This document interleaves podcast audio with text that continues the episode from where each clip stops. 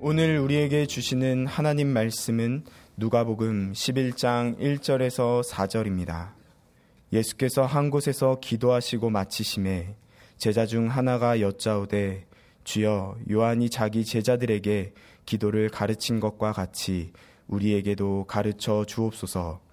예수께서 이르시되 너희는 기도할 때에 이렇게 하라. 아버지여 이름이 거룩히 여김을 받으시오며 나라가 임하시오며 우리에게 날마다 일용할 양식을 주시옵고 우리가 우리에게 죄 지은 모든 사람을 용서하오니 우리 죄도 사하여 주시옵고 우리를 시험에 들게 하지 마시옵소서 하라. 아멘. 세계 최고의 상 가운데 하나가 노벨상입니다. 노벨상은 현재 6개 부문으로 나누어 시상합니다. 본래 노벨상은 노벨의 유언에 따라서 물리학, 화학, 생리학 및 의학, 문학, 평화 등 다섯 개 부분이었지만 1969년에 경제학상이 추가되었습니다. 노벨상 6개 부문 중에서 5개 부문은 스웨덴의 세 기관이 나누어서 수상자를 선정하고 평화상만은 노르웨이 노벨위원회에서 선정하고 있습니다. 이처럼 노벨상이 스웨덴과 노르웨이 두 나라에서 시상하게 된 것은 1900년 노벨 재단이 설립되었을 때 두 나라가 한 나라로 합병되어 있었기 때문입니다. 노벨 평화상은 문자 그대로 세상을 평평하게 하고 세상을 화합하게 한 역할을 높이 기려주는 상입니다. 그것은 곧 세상은 평평하지 않은 곳이고 세상은 화합하지 못하는 곳이라는 의미입니다. 세상은 끝을 알 수 없을 정도로 탐욕적인 욕망과 자기 자신만을 최우선 순위에 두는 병든 이기심이 판을 치는 곳입니다. 지난 10월 5일 노르웨이 노벨위원회는 올해 2018년 노벨 평화상 수상자로 이라크 소수민족 야지디족 출신으로 이슬람 극단주의 무장 단체인 IS의 성노예로 잡혔다가 탈출하여 인신매매 난민 여성들과 소녀들의 참상을 알리는 활동을 하고 있는 나디아 무라드와 콩고 민주공화국 내전 성폭력 피해자 치료에 앞장선 의사 드니 무쾌게를 발표했습니다. 무쾌게 박사는 콩고 민주공화국에서 오순절 교회의 목사의 아들로 태어나 프랑스로 유학하여 의과대학에서 산부인과를 전공했습니다. 그는 어린 시절 병원과 가정으로 신방을 가시는 아버지를 따라다니며 여러 마을에서 학대를 당하고 있는 사람들, 특히 인권을 유린당하는 여성들을 보며 조국의 참상에 눈을 떴습니다. 하루는 아버지의 신방을 따라 나선 어린 무케게가 아버지에게 물었습니다. 아버지, 아버지는 아픈 사람들을 위해서 기도는 해 주시면서 왜 약은 주시지 않으십니까? 아버지가 답했습니다. 나는 의사가 아니기 때문이야. 그는 그날이 자신이 소명을 받은 날이라고 고백했습니다. 무케게 박사는 처음에는 소아과를 전공하여 유아 사망률을 낮추는 일을 해야 되겠다고 생각했지만 의료 실습 첫 해에 산모 사망률이 너무 높다는 사실에 충격을 받고서 산부인과를 전공했습니다. 후에 의사가 된 무케게는 1999년에 중앙아프리카 오순절 교단의 도움을 받아 판지 병원을 세웠습니다. 판지 병원은 지금까지 8만 5천 명이 넘는 여성들을 치료했는데 그 중에 5만 명 이상이 성폭력 피해자들이었습니다. 그리고 치료를 받은 여성들의 40%에서 60% 정도는 계속되는 성폭력의 위험과 상처로 인해서 집으로 돌아갈 수 없다고 합니다. 무케게 박사는 의학을 공부하고 자기 조국 콩고 민주공화국이 아니라 선진국으로 가서 편안하게 생을 보낼 수 있었습니다. 하지만 조국으로 돌아가 전쟁과 오랫동안 이어진 성폭력 희생자들을 돕는 삶을 선택했습니다. 그것이 그를 향한 하나님의 뜻이라고 믿었기 때문이었습니다. 작년 2017년 5월에 열린 루트교 세계 연합 총회 연설에서 그는 하나님의 말씀을 통해서 남성 우월주의에 사로잡힌 이 세상에서 피해를 입은 여성들이 그들의 일상에서 하나님의 나라를 경험하게 하자고 역설했습니다. 무케게 박사가 이렇게 여성들의 인권과 치료를 위해 헌신을 해도 모든 사람들이 박수를 쳐주는 것은 아니었습니다. 테러리스트들과 독재 정부의 살해 위협은 계속 이어졌습니다. 그는 그 위험을 피하기 위해서 2013년 프랑스로 떠났지만 수많은 국민들의 간절한 요청과 그리고 다, 시 환자 진료를 해야 되겠다는 결심을 하고서 1년 만에 귀국을 했습니다. 그가 귀국할 때에 환영 인파가 무려 4km나 되었다고 합니다. 지금도 그는 지속적으로 살해 위협을 받고 있어서 300명이 넘는 여성들이 자원하여 무기를 들고 경호한다고 합니다. 무케게 박사는 하나님의 뜻에 순종한 한 사람이 얼마나 많은 사람들을 섬길 수 있는지 또 사람들이 함께 사는 평평한 세상을 만드는 일에 얼마나 어떻게 기여할 수 있는지를 보여주는 샘플과도 같습니다. 예수님께서 공생애를 보내시면서 늘 기도하는 삶을 사셨습니다. 그 중에서도 중요한 순간에 기도하신 것을 누가복음에는 일곱 번을 밝혀주고 있습니다. 특히 예수님께서 열두 제자들을 선택하시기 전에는 온 밤을 지새워 기도하셨습니다. 예수님께서 이 땅에서 보내실 날이 그렇게 많이 남아 있지 않았을 때 예수님께서 기도하시는 모습을 보고서 제자들은 자신들에게도 기도를 가르쳐 주기를 요청하였습니다. 그래서 예수님께서 가르쳐 주신 기도가 우리가 매주일 예배 때마다 드리는 주님의 기도입니다. 주님의 기도는 하나님에 관한 것과 우리, 즉, 사람에 관한 것으로 나뉩니다. 하나님에 관한 것이 누가복음에는 두 가지, 이름이 거룩히 여김을 받으시오며와 나라가 임하시오며가 있습니다. 그런데 마태복음에는 뜻이 하늘에서 이루어진 것 같이 땅에서도 이루어지다가 더 있습니다. 오늘은 그 의미에 대해서 살펴보도록 하겠습니다. 당시 유대 문학에서 같은 내용을 반복해서 표현하는 양식이 있었습니다. 그래서 두 번째 표현을 할 때는 처음 것을 반복하거나 그것을 보충해서 그 의미를 강조하거나 풍성하게 합니다. 이런 문학적인 양식은 시편에 자주 등장합니다. 시편 121편 5절이 이렇게 증가합니다. 여호와는 너를 지키시는 이시라 여호와께서 내 오른쪽에서 내 그늘이 되시나니 하나님께서 우리의 보호자가 되심을 표현할 때에 여호와는 너를 지키시는 이시라로 충분합니다. 하지만 그것을 강조해서 여호와께서 내 오른쪽에서 내 그늘이 되시나니라고 표현하고 있습니다. 성경에서 오른쪽 오른손이란 말은 하나님의 능력을 뜻하는 말입니다. 이사야 41장 10절에 두려워하지 말라 내가 너와 함께함이라. 놀라지 말라 나는 내 하나님이 됨이라.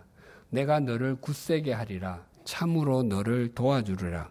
참으로 나의 의로운 오른손으로 너를 붙들리라 라고 말씀하시는데 하나님은 왼손이 힘이 없으시기 때문에 오른손으로 붙들어 주신다는 의미가 아닙니다. 영이신 하나님께는 오른손, 왼손이 없으십니다. 그럼에도 이렇게 표현하는 것은 내가 나의 전 능력으로 너를 붙들 것이니 너는 두려워하지 않아도 돼. 내가 너를 책임져 줄 거야 라고 약속하시는 것입니다. 지난 여름 몹시도 무더웠습니다.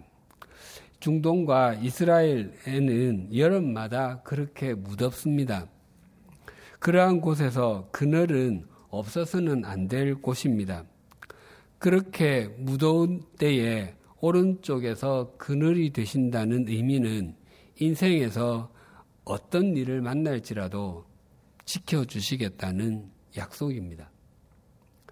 그래서 주님의 기도에서 나라가 임하시오며와 와 같은 의미 또는 더 확장된 의미가 뜻이 하늘에서 이루어진 것 같이 땅에서도 이루어지다입니다.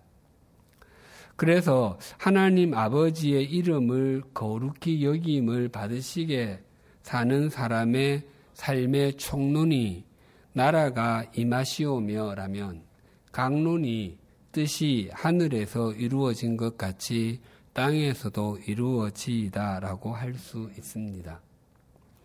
또한 하나님을 아버지라 부르며 하나님의 나라를 위해서 헌신하는 사람은 하나님의 뜻이 이루어지는 일에도 헌신한다는 의미이기도 합니다. 뜻이 하늘에서 이루어진 것 같이 땅에서도 이루어지이다. 이 말씀은 예수님께서 제자들에게 가르쳐 주신 기도의 내용일 뿐만 아니라 예수님의 삶에서도 중요한 원칙이었습니다. 요한복음 4장에 보면 예수님께서 사마리아에 있는 한 동네 수가를 찾으셨습니다. 정오쯤 되자 피곤하신 예수님은 우물 곁에 앉으셨습니다. 그리고 제자들은 먹을 것을 사기 위해서 동네로 들어갔습니다. 그 사이에 예수님께서는 이전에 남편이 다섯 명 있었던 여인과 대화를 나누셨습니다. 그 후에 제자들이 돌아와 구한 음식을 드시기를 권했습니다. 하지만 예수님께서는 말씀하시기를 나에게는 너희들이 알지 못하는 먹을 양식이 있다라고 말씀하셨습니다. 제자들이 서로 누가 주님께 잡수실 것을 갖다 드렸을까 하고 수군거리며 의아해 했습니다. 그때 예수님께서 이렇게 말씀하셨습니다. 요한복음 4장 34절입니다. 예수께서 이르시되 나의 양식은 나를 보내신 이의 뜻을 행하며 그의 일을 온전히 이루는 이것이니라.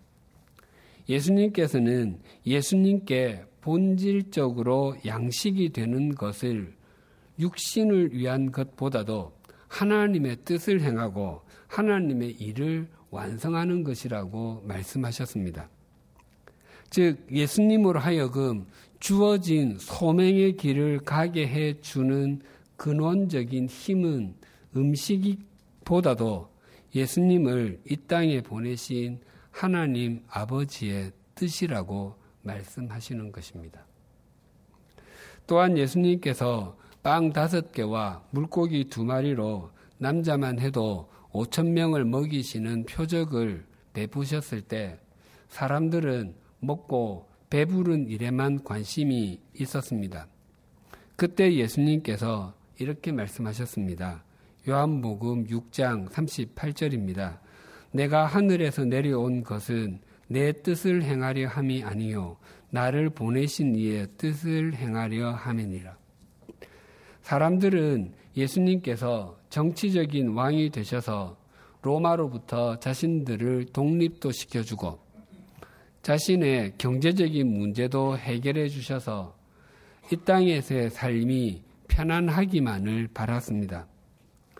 만약 예수님께서 그 사람들의 인기에 영합하여 그저 이스라엘의 왕으로 생을 마치셨다면 그분은 우리를 구원하신 주님이 되실 수 없으셨을 것입니다. 세상에는 세상에서 생명이 참 귀하지만 그것보다 더 귀한 것은 사명과 소명입니다. 그래서 사도 바울도 내가 달려갈 길과 주 예수께 받은 사명, 곧 하나님의 은혜의 복음을 증언하려 하는 일을 마치려 하면은 나의 생명조차 조금도 귀한 것으로 여기지 아니하노라라고 고백했습니다. 하나님의 뜻에 순종하는 예수님의 삶의 최정점은 게세만의 동산에서 드린 기도에 아주 또렷하게 나타납니다. 예수님께서 십자가를 지시게 되시는 것이 단순히 죽음을 맞이하게 되는 정도가 아니라 당시까지 살아온 모든 사람들과 또 당시에 살고 있는 모든 사람들 그리고 예수님 이후에 다시 오실 때까지 이 땅을 살아갈 모든 사람들의 죄를 대신 짊어지는 일이었기에 몹시도 고통스러운 것이었습니다. 그래서 연약하기 짝이 없는 제자들에게까지 기도해 줄 것을 부탁하셨습니다. 그리고 이렇게 기도하셨습니다. 20, 마태복음 26장 39절입니다. 조금 나아가사 얼굴을 땅에 대시고 엎드려 기도하여 이르시되 아버지여 만일 할만하시거든 이 잔을 내게서 지나가게 하옵소서 그러나 나의 원대로 마시옵고 아버지의 원대로 하옵소서 하시고 하지만 제자들은 스승의 고통에는 아랑곳 없이 잠만 자고 있었습니다. 그 제자들에게 예수님께서 오셔서 다시 기도를 부탁하시고서 또 이렇게 기도하셨습니다. 마태복음 26장 42절입니다. 다시 두 번째 나아가 기도하여 이르시되 내 아버지여 만일 내가 마시지 않고는 이 잔이 내게서 지나갈 수 없거든 아버지의 원대로 되기를 원하나이다 하시고 예수님께서는 성자 하나님이십니다. 그 하나님이신 분이 이 땅에 내려오셔서 우리 인간들과 평평하게 되셨습니다. 그 평평하게 되심이 이 땅에서 십자가를 지시기까지 아버지의 뜻에 순종하심으로 우리를 하나님과 영원히 화평하게 해 주셨습니다. 그런데 우리가 주님의 기도를 드리면서 뜻이 하늘에서 이루어진 것 같이 땅에서도 이루어지다 라고 진심으로 고백 드리기가 쉽지가 않습니다. 왜냐하면 우리에게는 하나님의 뜻보다도 훨씬 더 크게 보이는 나의 뜻이 있기 때문입니다. 하나님의 뜻보다 나의 뜻이 더 크게 보인다는 것은 하나님보다 나, 내 자신이 내 인생을 더 잘 알고 내 인생을 더 잘 인도해 갈 수 있을 것이라고 하는 착각과 오만함 때문입니다. 많은 그리스도인들이 이 덫에 걸려 있습니다. 그래서 내 인생을 내가 계획하고 내 뜻대로 꾸려가는데 혹 난관을 만날 때나 힘이 붙일 때에 하나님께서 도와주시면 좋겠다고 생각하곤 합니다.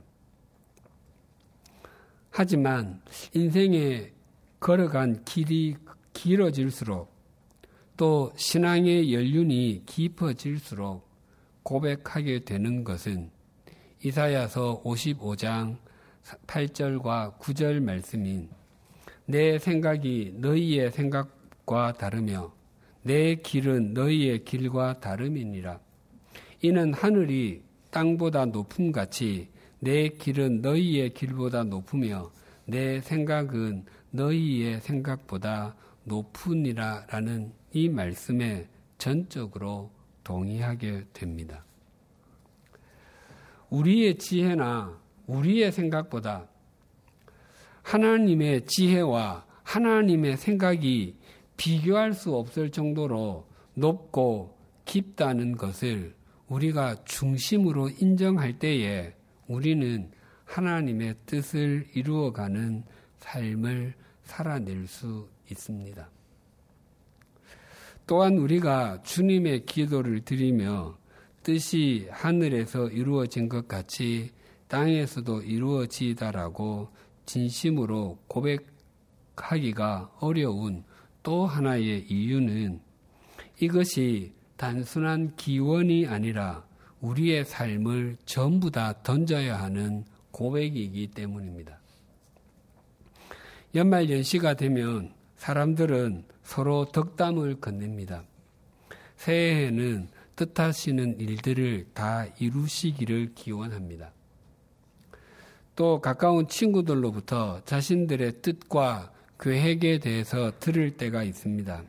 그러면 내 뜻대로, 네 계획대로 잘 되면 좋겠다라고 말을 건넵니다.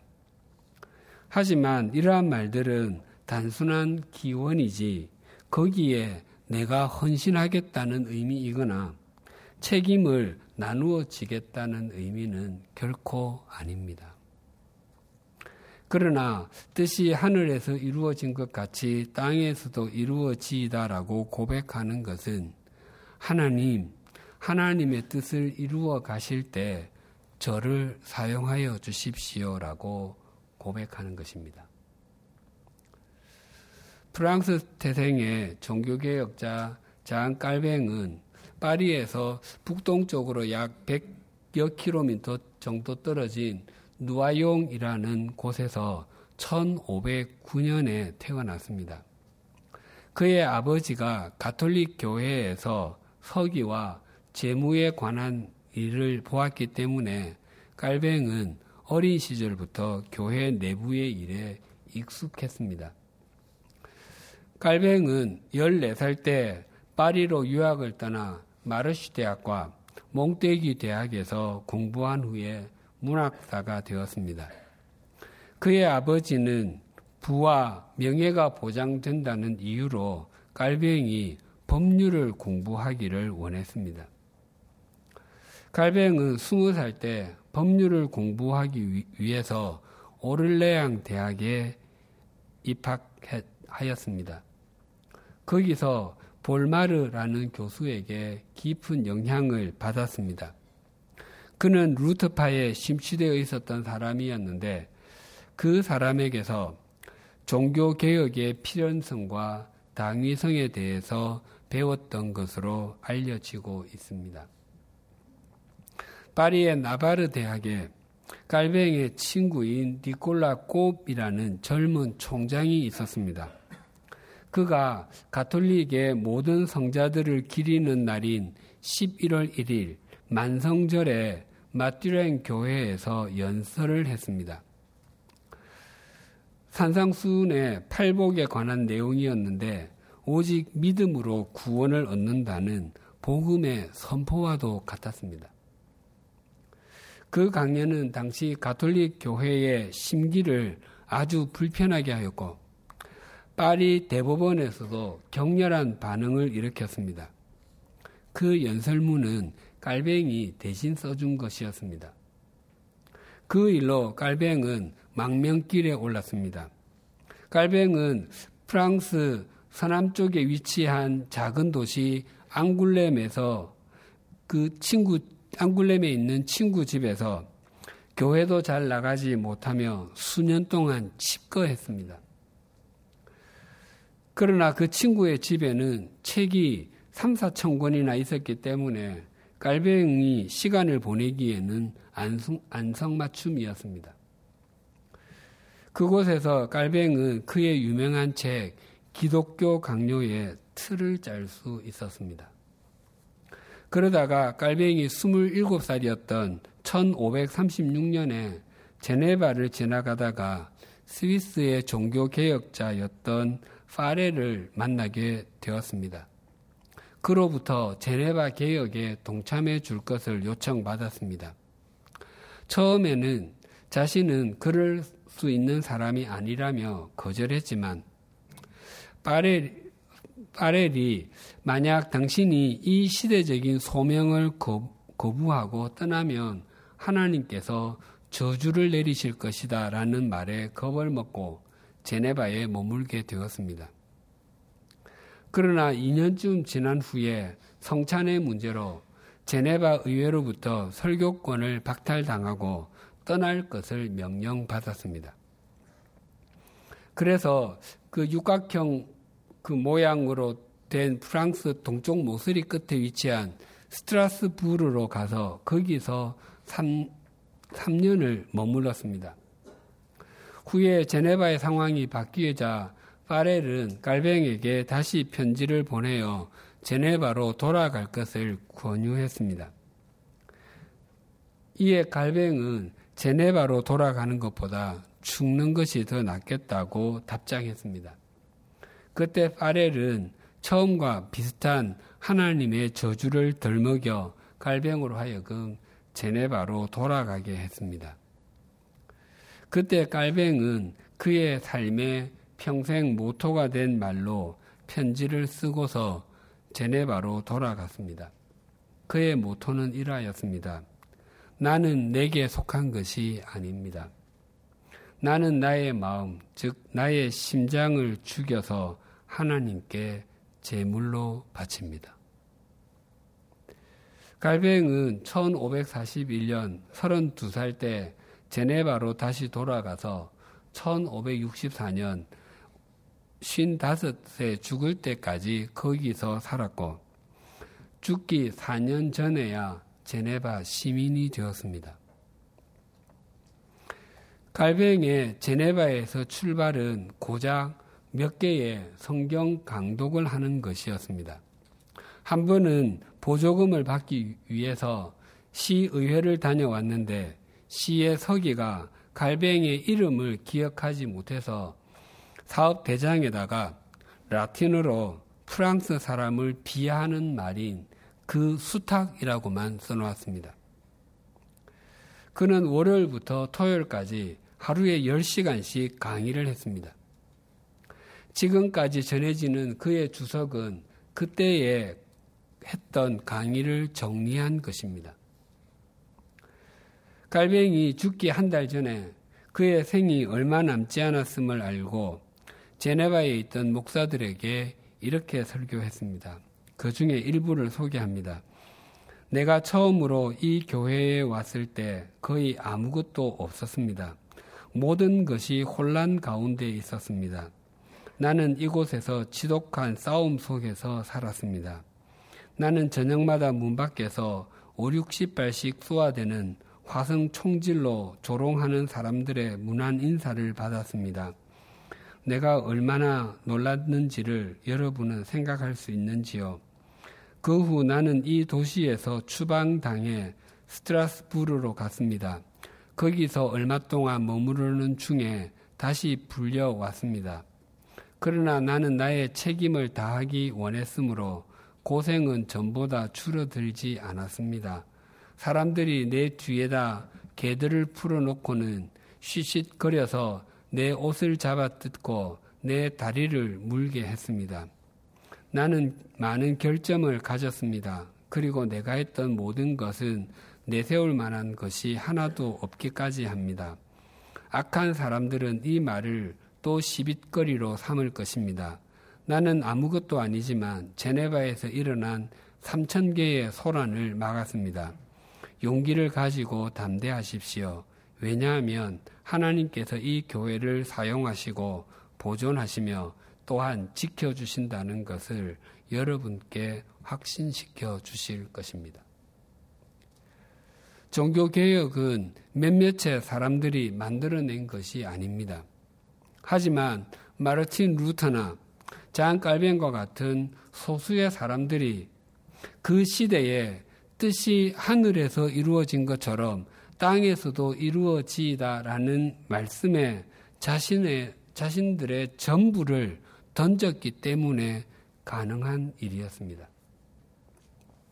하나님의 말씀은 사제들만이 아니라 모든 신자가 함께 공유해야 하며 사제와 모든 신자들이 하나님 앞에 차등된 존재가 아니라 평평한 존재이며 사제와 모든 신자들이 동일하게 행위가 아니라 믿음으로 의롭다 칭함을 받고 구원을 얻는다는 하나님의 뜻을 이루기 위해서 자신들의 생애 전부를 걸었습니다.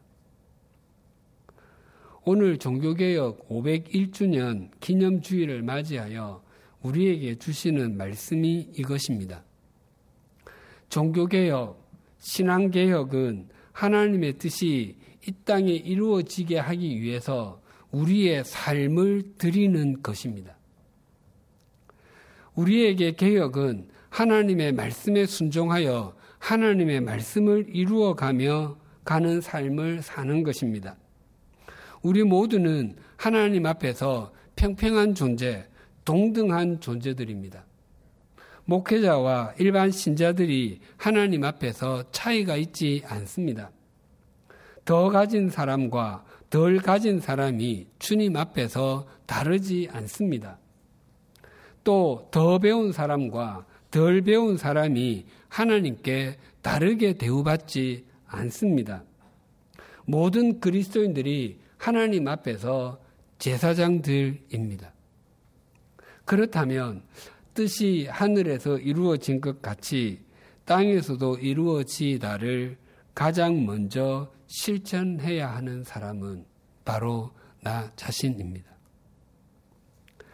우리 모두가 하나님의 말씀에 순종하여 살아가는데 방해하는 것이 있다면 믿음의 용기를 가지고 제거해 가십시다.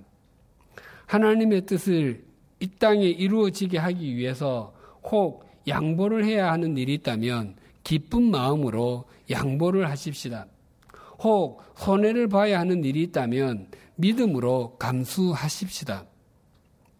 묵회계 박사가 어린 시절 목사인 아버지를 따라다녔을 때 그를 주목한 사람은 거의 아무도 없었을 것입니다. 또한 그가 의학을 공부하고 의사로 출발했을 때 사람들은 그를 그저 전 세계 아니 콩고 민주공화국의 많은 의사 가운데 한 명이라고 생각했을 것입니다. 하지만 그가 성폭력은 전쟁 무기와도 같아서 그것이 이 땅에서 사라져야 하고 남자와 여자가 하나님 앞에 동등한 존재라는 하나님의 뜻에 자신의 인생을 걸었을 때 수많은 여성들이 치유를 받았을 뿐만 아니라 그 인생이 새로워졌습니다. 장깔뱅이 제네바에서 성경 강의를 시작했을 때 그를 주목한 사람들은 그렇게 많지 않았습니다. 그 당시에 이미 적지 않은 종교 개혁자들이 있었습니다. 하지만 그가 성경이 사제들만이 아니라 모든 신자들의 손에 들려져야 하고 사제와 일반 신자들이 하나님 앞에서 평평한 존재이며 모든 사람이 믿음으로 의롭다 하심을 받는 것이라는 하나님의 뜻을 이루어가는 것에 자신을 던졌을 때 중세 시대가 막을 내렸고 지금 전 세계에 개신교가 없는 곳이 거의 없게 되었습니다. 이제 우리들의 차례입니다. 우리들에게도 순종해야 할 뜻이 땅에서도 이루어지다의 말씀이 있습니다.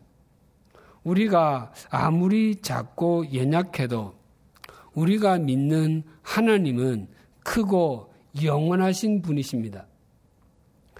하나님께서는 우리가 우리에게 주신 하나님의 말씀에 순종해서 살아가면 하나님께서는 우리를 통해서 우리의 가정은 물론 우리의 일터, 우리 사회를 새롭게 하여 가실 것입니다.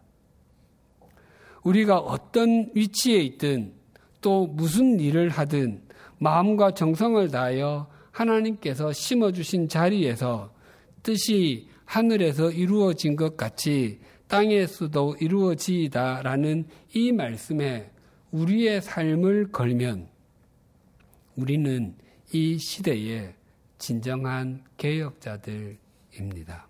기도드리시겠습니다. 하나님 아버지 뜻이 하늘에서 이루어진 것 같이 땅에서도 이루어지다는 말씀은 고백하기는 쉬울지라도 이 말씀대로 살아내기는 쉽지 않습니다. 우리들은 전능하신 하나님을 믿는다고 고백하고 그 하나님께서 우리의 삶을 인도한다고 말하지만 정작 실제의 모습에는 우리 자신을 더 많이 믿고 하나님께서 우리의 삶을 인도하는 것보다 우리 자신이 우리를 더 잘 인도할 수 있다고 생각할 때가 많습니다. 하지만 인생을 살고 나서 보면 우리의 생각과 하나님의 생각이 달랐던 것이 정말 다행이라고 여겨지고 우리의 길보다 훨씬 더 높은 하나님께서 인도하시는 길로 이끌어 주심이 깊은 감사의 제목이 됩니다.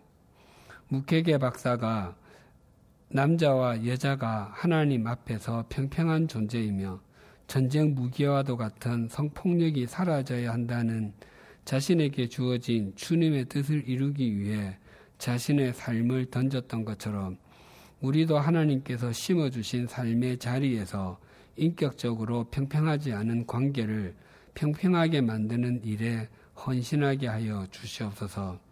또한 종교개혁자 장깔뱅이 모든 신자의 손에 하나님의 말씀이 들려져야 하며 신, 사제와 일반 신자가 하나님 앞에서 다른 존재가 아니고 모든 신자는 오직 믿음으로 구원을 얻는다는 자신에게 주어진 하나님의 뜻을 이루기 위해서 자신의 전부를 걸었던 것처럼 우리도 심어주신 삶의 자리에서 우리의 신앙에 바르지 않은 것을 걷어내고 하나님의 말씀에 순종하며 사는 일에 우리를 드리게 하여 주시옵소서.